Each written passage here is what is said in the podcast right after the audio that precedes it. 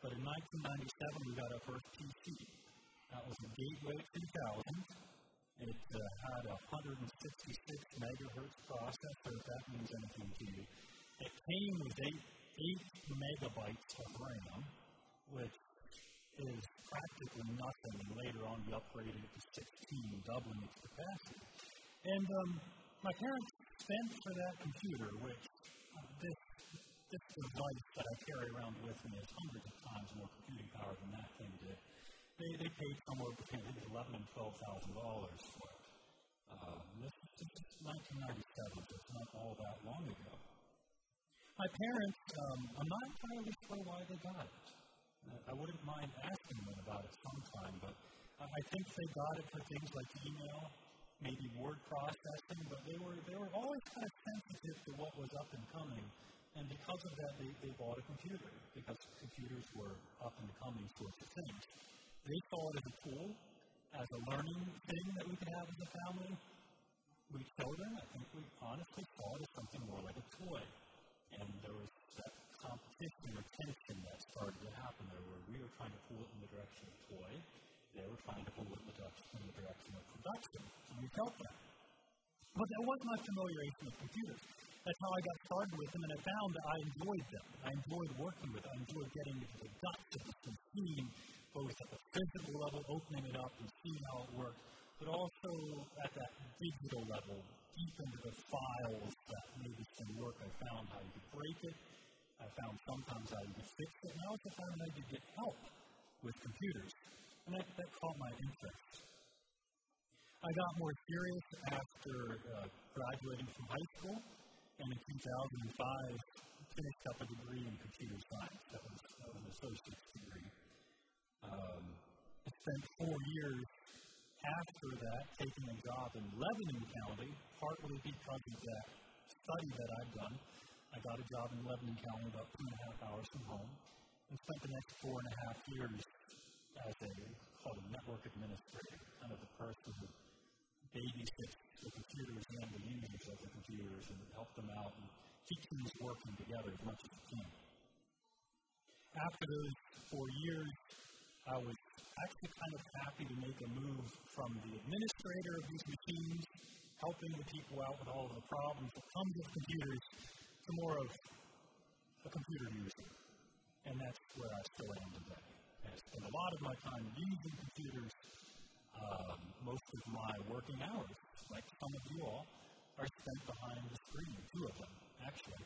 And that's where I've spent a lot of my time now. So I, I, I can still get into the guts if I need to, but I try to hold that technical prowess a little bit closer because when people find out we can fix problems with computers, they start to ask, that's not, that's not where I'm, that's not my direction anymore.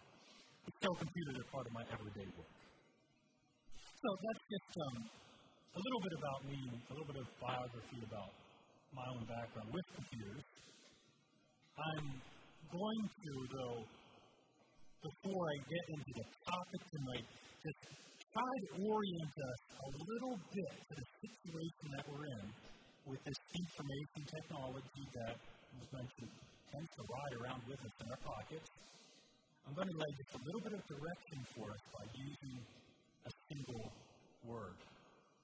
And, and that word is revolution. It's revolution. Some, some people, when we talk about technology, they say that we're living through a revolution.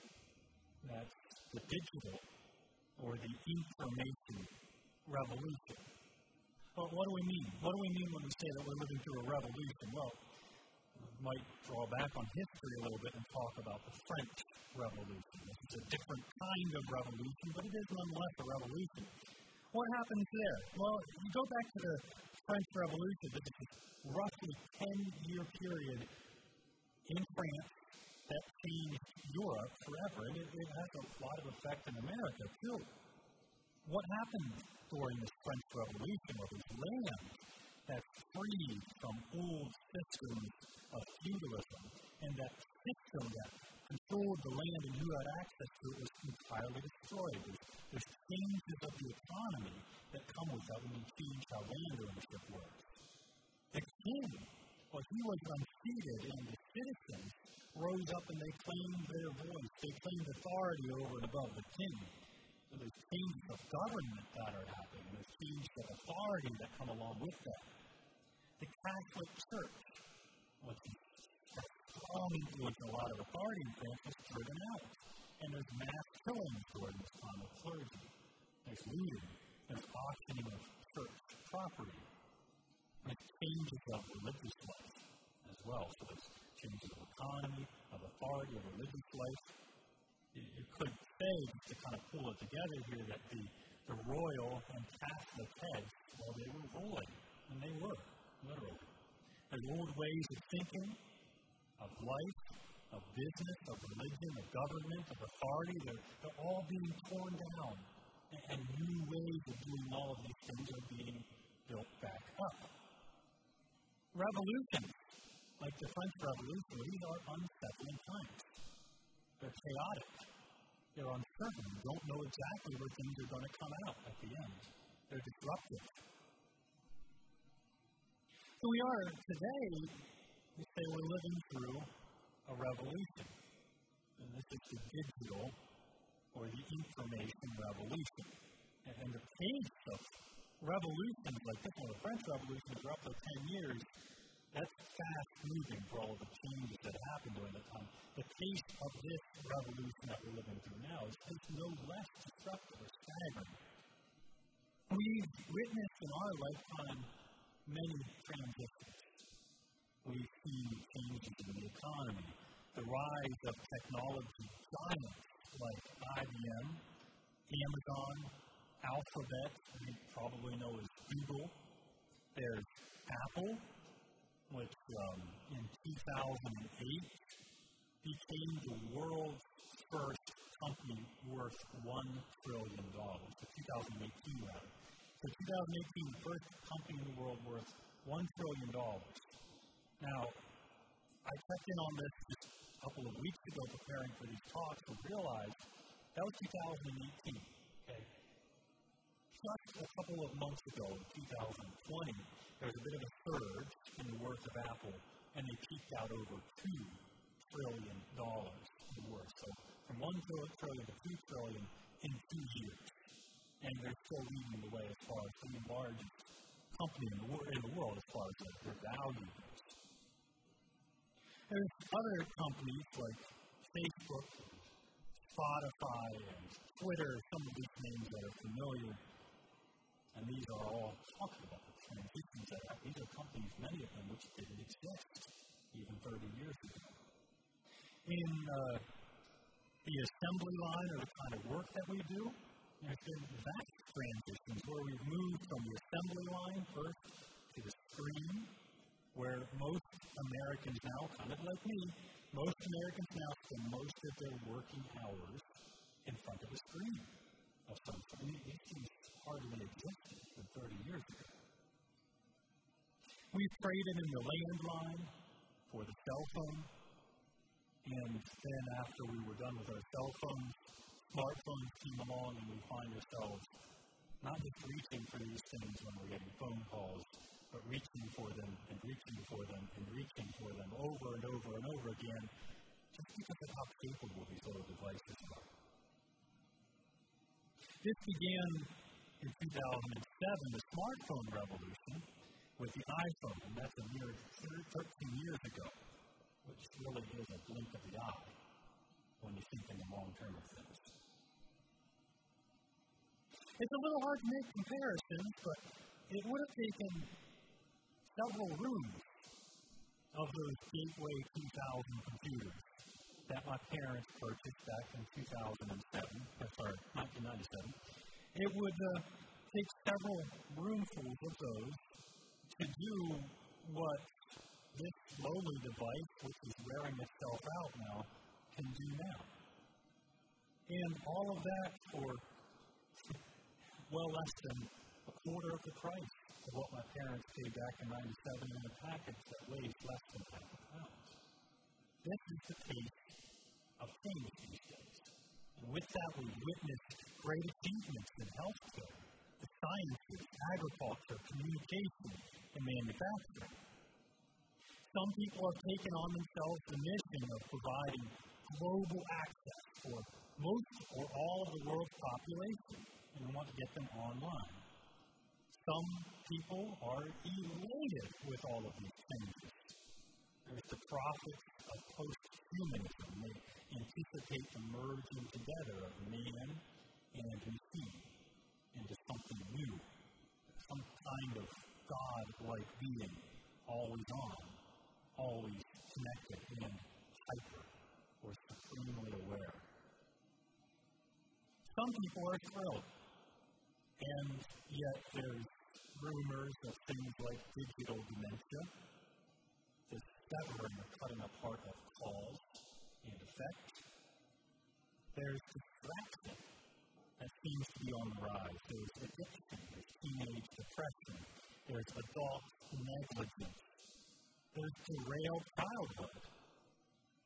Some people fear that we've forgotten our bodies, that we've cut ourselves off from the people that are immediately around us while, strangely enough, feeling connected in different ways. We've lost our literacy. We fed our craving for approval. And it's easier and more comfortable to nurse those secret devices that are oh so easy to allow to slip into our lives. We're hyperconnected, some say, and paradoxically lonely. We have unimaginable volumes of information constantly at our fingertips, and we're strangely confused. Some are greatly concerned about this information revolution. So these conversations, these discussions, the trouble that technology causes for us, this, has always been with us. Uh, books were once controversial, but there is an urgency to these conversations. There's a shrillness to some of them that I think calls us to pay attention. Something about our time is calling for us to sit up and pay attention and to take action. And this is a difficult thing to do in a revolution. This information revolution we're living through, like other revolutions, has brought chaos, it's brought uncertainty, it's brought disruption to our lives. There are old ways of thinking and living which are being torn down and new ones being built up. There was a thought provoking article in the National Geographic one or two years ago that I think summarizes our situation pretty well. We may not know yet where we're going, but we've already left where we've been. We may not know where we're going in this revolution, but we've already left where we've been. What do we do in the middle of all this? How do we respond? We can recoil in fear. We can lack maybe paralysis, and it's easy enough to do. Or I suggest that we can trace the arc of God's work with His creation. It's always there. He's always present with His people. He's helping them to discern. He's helping them to embrace where appropriate, He's helping them to reject where they need to. So we can take it for granted. We can take it for granted that the Spirit, God's Spirit, the same one that brooded over creation in the opening book or the opening pages of Scripture, that same Spirit that brooded over the first creation broods also over these times. Revolutionary, though they feel sometimes. And where we see chaos, where we see confusion, where we see uncertainty, he sees potential for order, for meaning, for confidence, and for life. That is, really quickly, that's just to get us oriented here where we're going. These are the times we live in. Okay? They're moving quickly. It's easy to be startled by them. For myself, I've gotten to see some transitions that, say, the younger folks who didn't get to see, they were just natives, they were born into this this revolution keeps on happening for some of the older folks, you've witnessed some incredible things. Okay? Let's not forget where we are. I have basically three talks to give. The first one's tonight about seeing and hearing, and all of these are related to seeing and hearing. So tonight, all this technology, how this information technology we have, how it's changing how we see and how we hear. And I'm saying that these skills that we're going to have to learn in this age, like in other ages. Tomorrow morning, we talk about character, skills, and identity, and we end tomorrow afternoon with action, which I'm hoping is going to be the most practical of these messages. We start off here in the Revelation, the revelation of Jesus Christ. If you want to turn there, I'll be at least getting in a little bit. Starting here in the first chapter of Revelation.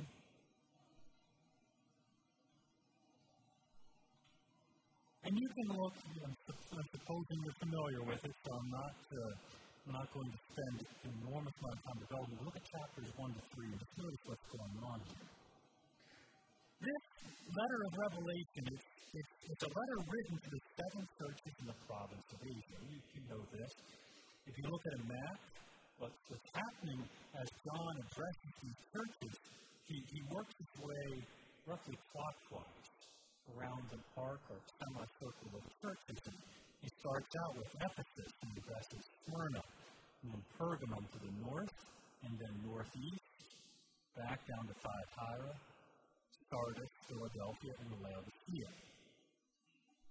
And, and this is the bulk of what happens here in the first three chapters. It's just addresses to these churches, and he's working his way kind of clockwise around on the map if you look at it, and he's addressing each of them and, and the point of his address, the thrust of what John wants to say to these churches, is to reveal Jesus, as he says in um, 1 verse 4. He wants to reveal the one who is and who was and who is to come. He wants to show them Jesus. He wants to show them the faithful witness, the firstborn of the dead, and the ruler of the kings on earth. To him who loves us and has freed us from our sins by his blood and made us a kingdom, priests to his God and Father. To him be glory and dominion forever and ever. This is, something of what, John wants to see and wants He addresses each of these churches individually. He has a message for them. And after each of these short messages in books, sorry, chapters 2 and 3, he, he wraps it up the same way. He always says to them, Whoever has ears to hear, let them hear what the Spirit says to the churches. Whoever has ears to hear, let them hear. You heard that, right? He wants us to hear. And the reason he wants us to hear, the reason he has these things to say is that even though everyone in some way hears, not everyone hears. In some sense, we hear, we, have, we all have the instrument of hearing, but not all of us hear. What's going on here? The reason he says this, the reason John says this, is that even though we're all hearing things, there's, there's actually a lot of noise we always hear the noise, and in, and in John's world, like our world, there was a lot of noise. There was a lot of things being said. There was a lot of things to hear. Here is John, the disciple whom Jesus loved, who leaned on Jesus as a close friend. And now he's on Patmos, small rocky island, and he's in exile. He's been jerked away from the communities he loved and he cared for. Hearing Jesus and instructing people in this work of hearing Jesus isn't something that would have just come automatic for him. He has good reason to be troubled. When you read his Gospels, when you read his Gospel and his epistles, the, the letters that he's written to some of these churches, you realize that things haven't just been easy for him. Right? There's been outside pressure as the Jews pushed these believers in these communities that he cared for out from among them. They were rejected. But there's pressure from the government as well. The Romans aren't really that comfortable with groups that claim that the God that they follow is the ruler of kings on earth, which is what Revelation claims about him. There's pressure and there's even some violence from the government by the time that John writes this. And he knows that this is only going to get worse. You add to that this outside pressure from the Jews, rejection from them and from the Romans.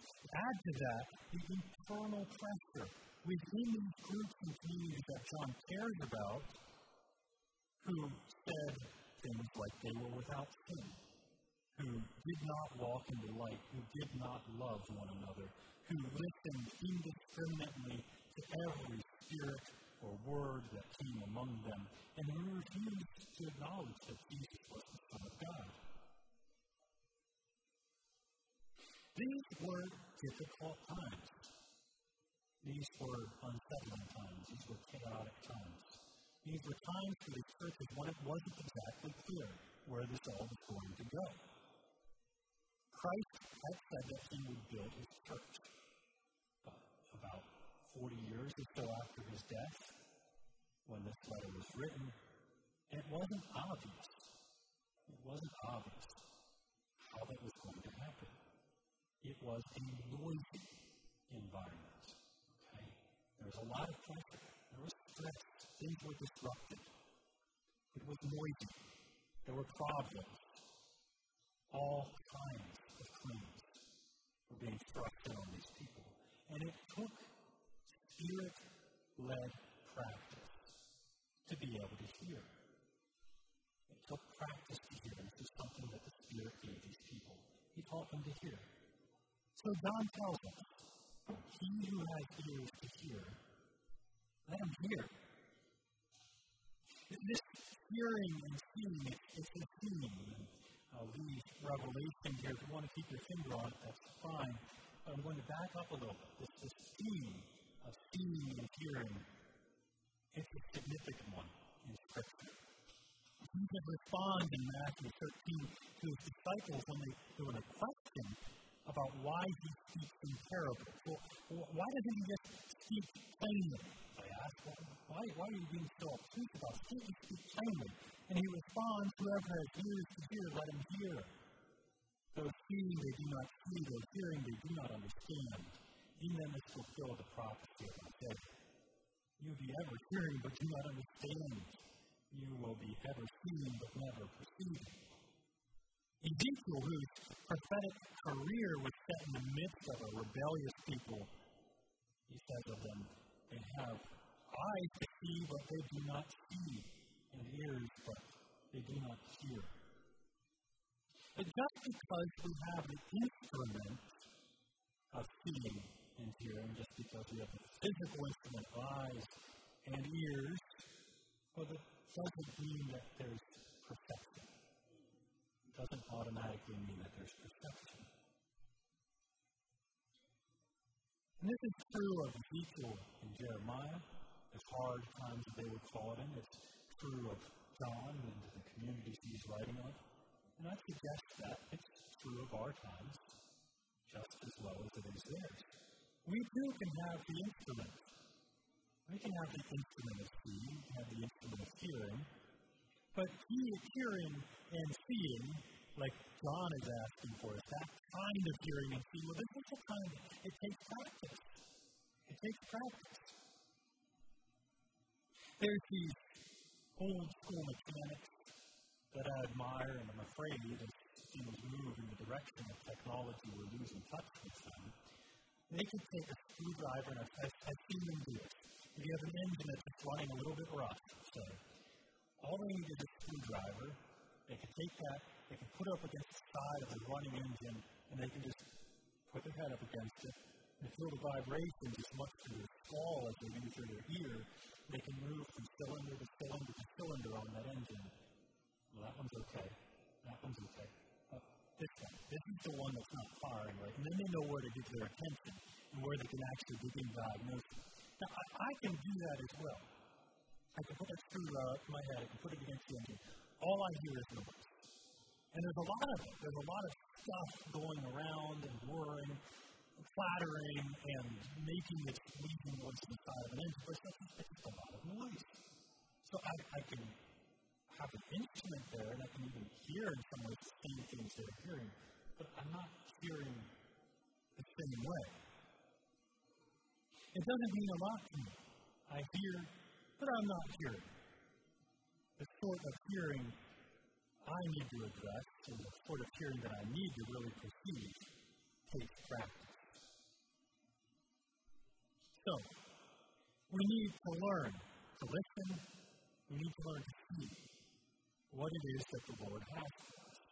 And it's going to make two applications for the information age that we live in. The first application is about the kind of information you consume and how we digest it. See, part of living in this information age having access to nearly unlimited content to see and to hear. But more content doesn't automatically mean that we can make better decisions, that we can actually perceive. More content doesn't automatically mean that we're actually hearing, that we're actually seeing. I'll practical. You may have noticed we're in an election year? And also we're in the middle of a pandemic. There's a lot to see. There's a lot to hear. There's a lot of voices to take in, a lot of information to access. I had a look at the, the headlines of three websites some weeks ago just to get a sense of what's being said, what's being shown for us to see. Give you the names if you're kind of interested in just read the headlines. You could probably identify where this is coming from. But on CNN, um, there was reporting on the death of Justice Ruth Bader Ginsburg. There was a title, headline, headline titled Mitt Romney should take his own advice. Another headline, Mike Tyson hasn't voted. This year he will. That's what he's voting for. Or Trump minimizes pandemic and again mocks Biden for wearing a mask. Rick Astley listens in on Weatherman's hilarious blooper. There's Anderson Cooper. Are elderly people now disposable? Look in the mirror, Trump. These are all headlines that I saw here on CNN. All this change channels and go over Fox. Senate committees release report on Hunter Biden's, of candidate Joe Biden's, complex financial transactions with the Ukrainian firm. Another headline. Convicted pimp turns activist hired to help reform police at $150,000 salary. Or Trump urges world leaders to hold China accountable for coronavirus tool. Okay? How about the sidebar videos I saw hanging on the left side of the slide? Representative Jim Jordan on SCOTUS, Dems want to change the rules because they're not winning. Or Juan Williams reacts to protests against police brutality, taking more confrontational approach. Okay, these are two kind of prominent news sites. You can survey the media. Maybe you want to do this sometime. Survey it just by reading the headlines. You can resist the itch that's trying to pull you in. And the headlights are written in a way to try to pull you. Just read the headlines sometime. What do you see? What are you hearing? One thing I noticed, and that I've got to point out, is that there's always a spin. Okay? There's always a spin. There's always a narrative. And just by looking at the headlines, you can probably begin to discern what that spin is going to be like. What's the narrative that's holding this all together? I can't just give you the facts. And more and more, that spin, that narrative, is sensationalized. I mean here that more and more things are spun certain ways, they spun harder to make them look bigger than what they actually are. Why is that? Practically, that's one way to get views. That's one way to get people to follow a certain website. That's what's getting people to make the clicks. This is what drives this content oriented world forward. The people who get the clicks earn the audience and receive financial rewards for that. This is a business. And the more clicks you get, the better you're going to do financially. It's kind of that simple in some ways. We haven't even dipped into the world of blogs. Blogs, which are these video blogs you can host on places like YouTube, podcasts, and more podcasts. These are all ways that information technology has given people of all sorts, whether they're qualified or unqualified, aged and wise or young, you get the adjective there.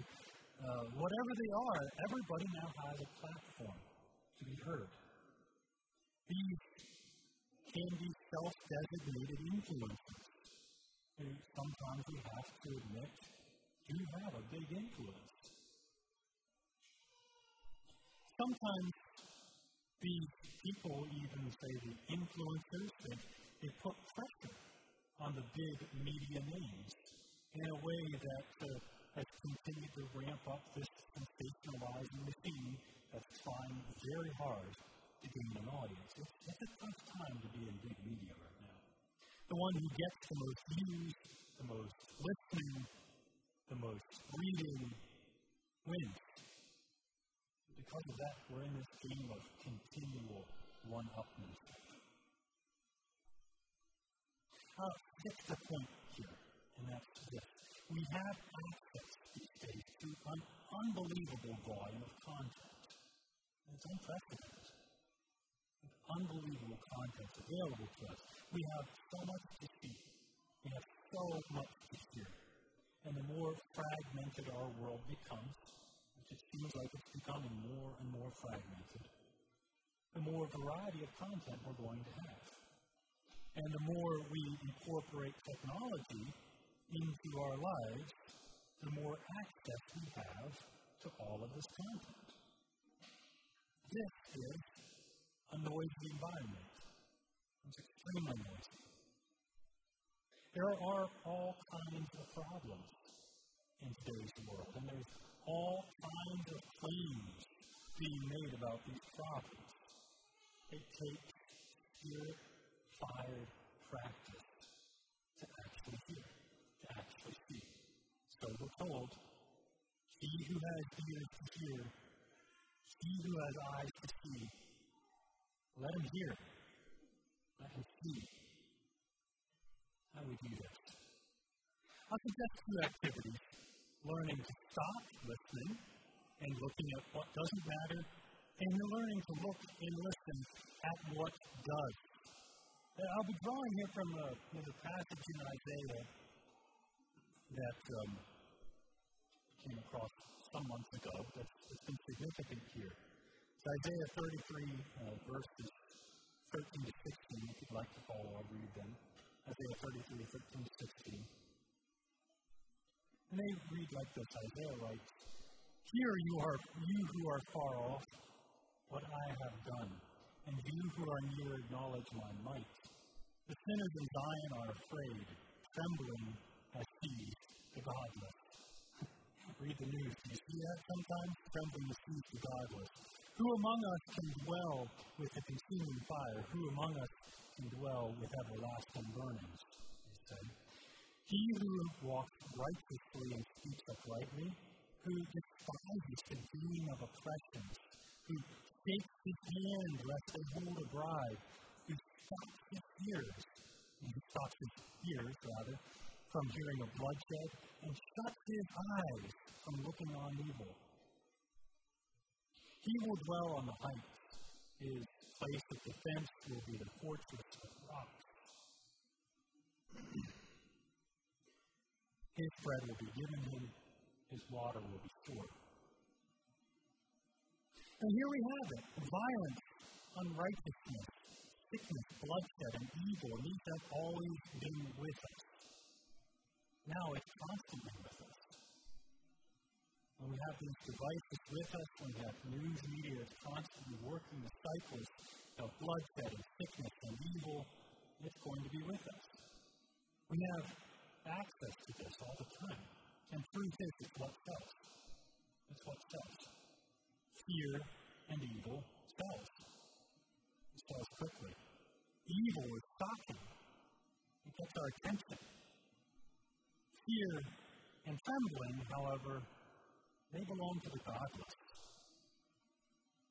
An obsession with fear and trembling, I suggest, moves us toward godlessness. Notice here too what the righteous are like. They're not brought into far flung concerns and fears. You might even say that what they give themselves to, what they're concerned with here, is what's right around them. They despise the human oppressions. They take their hands free of bribes. These are things that people can actually do. Right? These are things that we can actually take on ourselves, commit ourselves to. Make commitments about bribery, about oppression, about the evil that's happening in other places of the world, as significant as it can be. It's a little hard to make commitments. So it's something immediate.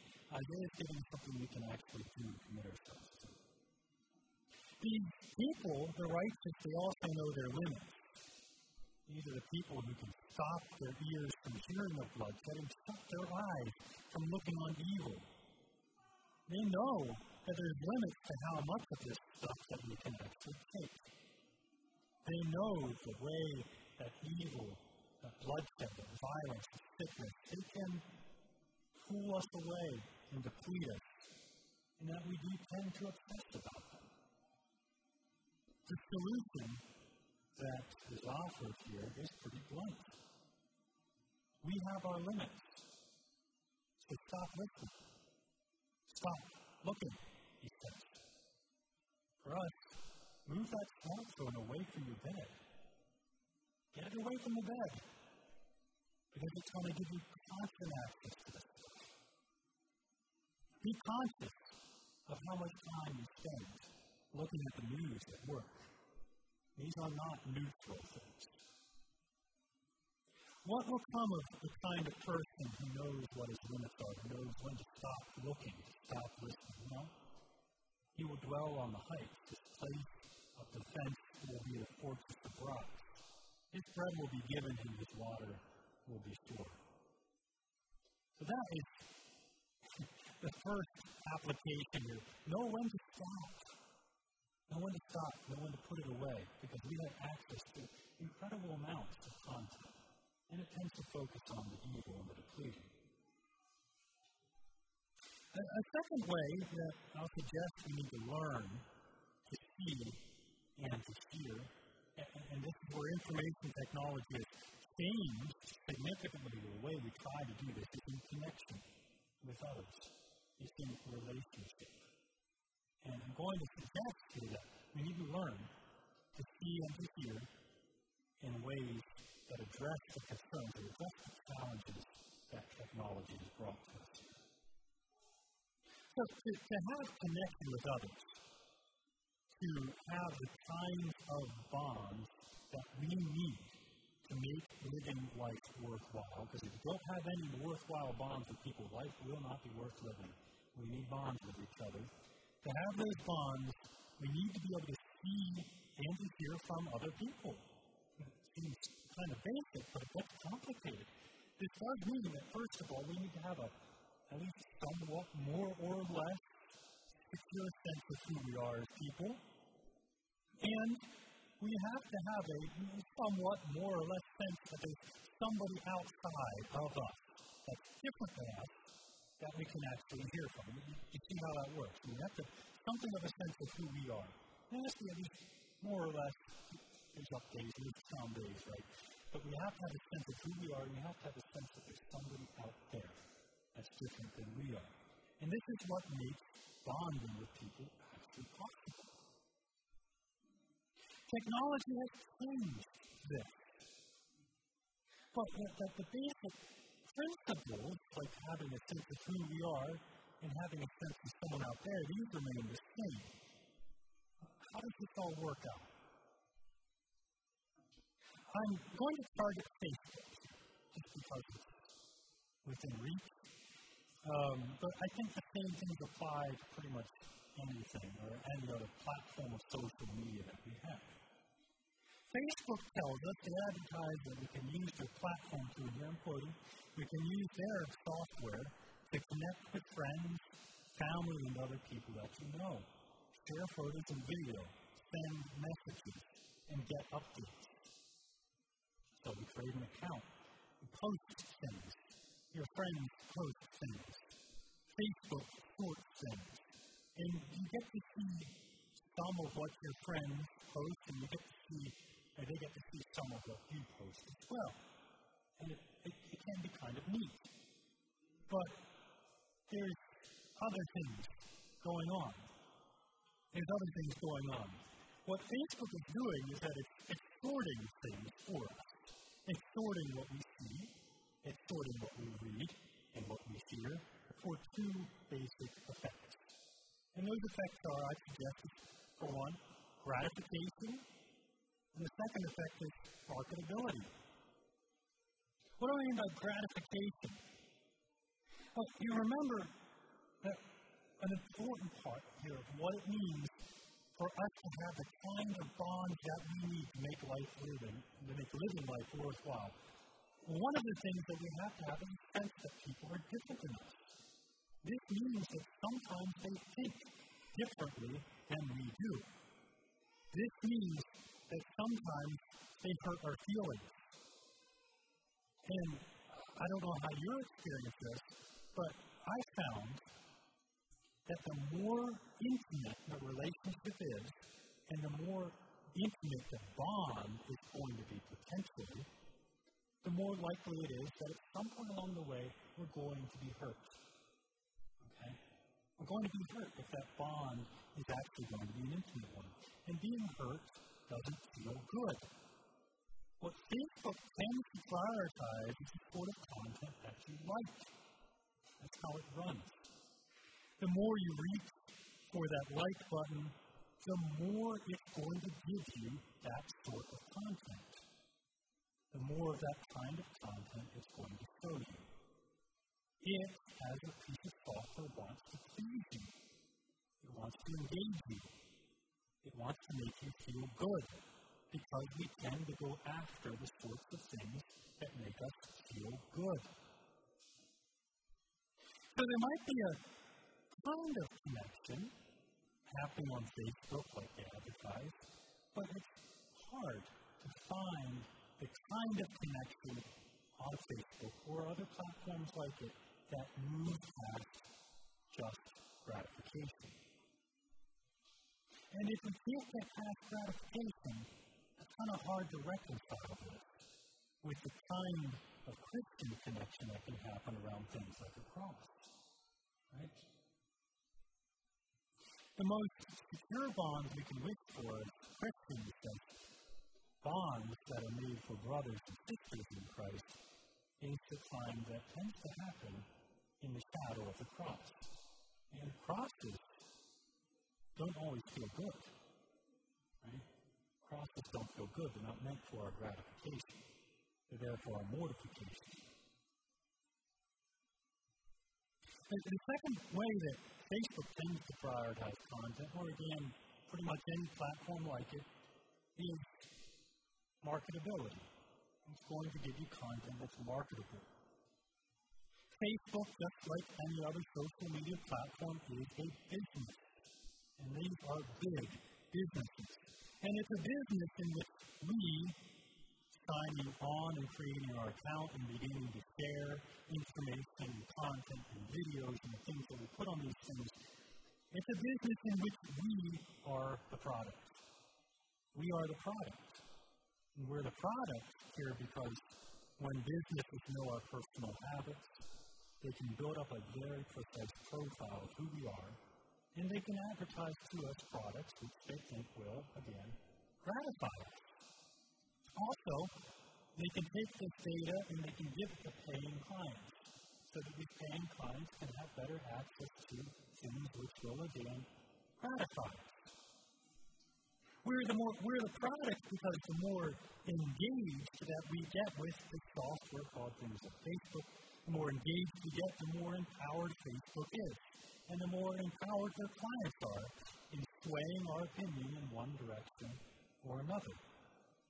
So now we have countries like China and Russia capitalizing on the massive influence that Facebook actually has to at least nudge things like elections in their favor. And that's to say nothing, of course, of how the United States might be returning the favor, but we don't hear quite as much. I'm targeting, again, Facebook here, just because it's convenient. The bottom line is that there is no free lunch for us as digital people, as we begin to engage these platforms of social media. There is no free lunch. Facebook offers us a place to connect. But what we're really seeing, what we so often hear, is some kind of half-baked gratification. There's this thrill, freak of market criers and these banners that are popping up also constantly. And there's an occasional sideshow of actual connection. We have to do better than this. We have to do better than this. At least if you want to have a life in which these bonds, which happen under the shadow of the cross, are possible, we're going to have to do better. Well, we could do much worse. Again, to have the kinds of bonds that we need to have to make life worthwhile, we have to see, we have to hear from other people. And I'll be candid here. Um, I'll be frank, the deepest way we experience this is in our sexuality. This is what makes pornography so destructive and so addictive. It, it offers to satisfy this longing that we all have for relationship, for seeing and hearing. This longing we actually have to enjoy something that is different than us, another person. But in the pornographic, we get to do that on our own terms. We get to distort something that's intended as holy, as just another means for our gratification. And it's available here on our fingertips. This is hellish. This is devilish. And it's uh, now as convenient as this. And that's a means of our gratification that's even further removed, I'm suggesting, from the kind of relationship we need to actually see and hear in relationship. I could wrap up. Hmm. Our, our relationships, I said, are one of the primary ways that we reveal and have revealed to us Jesus Christ. And, and it takes a lot of work sometimes to reveal Jesus Christ to them. I understand that. And it can take just as much work to see and have revealed to us Jesus Christ in the relationships we have with other people. It takes practice to see and to hear Jesus Christ as we relate to others. It takes practice to see and to hear Jesus Christ in the difficult and the chaotic, the stressful things that are going on in our world. And these things will continue to go on. For technology, for all the promises that it makes, is never a substitute for the kinds of encounters that happen to us in person. It's never a substitute for the kinds of bonds that got past the superficial bonds of gratification. It is a handy, sometimes, but maybe over, over advertised tool, but it's a very poor master. At its best, it can be an aid in seeing and hearing. It can be an aid to the strong bonds that we already have. At its worst, it sweetly anesthetises us and lulls us to sleep and draws us away from the kind of connection that we actually need. At its worst, it saturates us with all kinds of stress, of chaos, of fear, and uncertainty and doubt, which are a very real part of our world, but like I said, these things we hope belong to the gods and not to us. So, let's pray, and if you'd like to have a couple of concluding words, turn it back to you. Let's pray. Lord Jesus, um, when you were among us, you saw and you heard as the Father intended for you too. And we have so much to learn from you. You've given us eyes and you've given us ears, and we enjoy them. They're a gift themselves. But uh, we, we recognize the need in this day to learn to see and to really hear. I commit to the challenge that technology presents to you. There's so much to see, so many possibilities. And in our relationships and the kind of content we consume, I pray that um, you'll help us to really understand and perceive as you have us. We commit ourselves to you. We give our lives to you as the sacrifices that they are. And uh, we want you to know that we love you through Christ.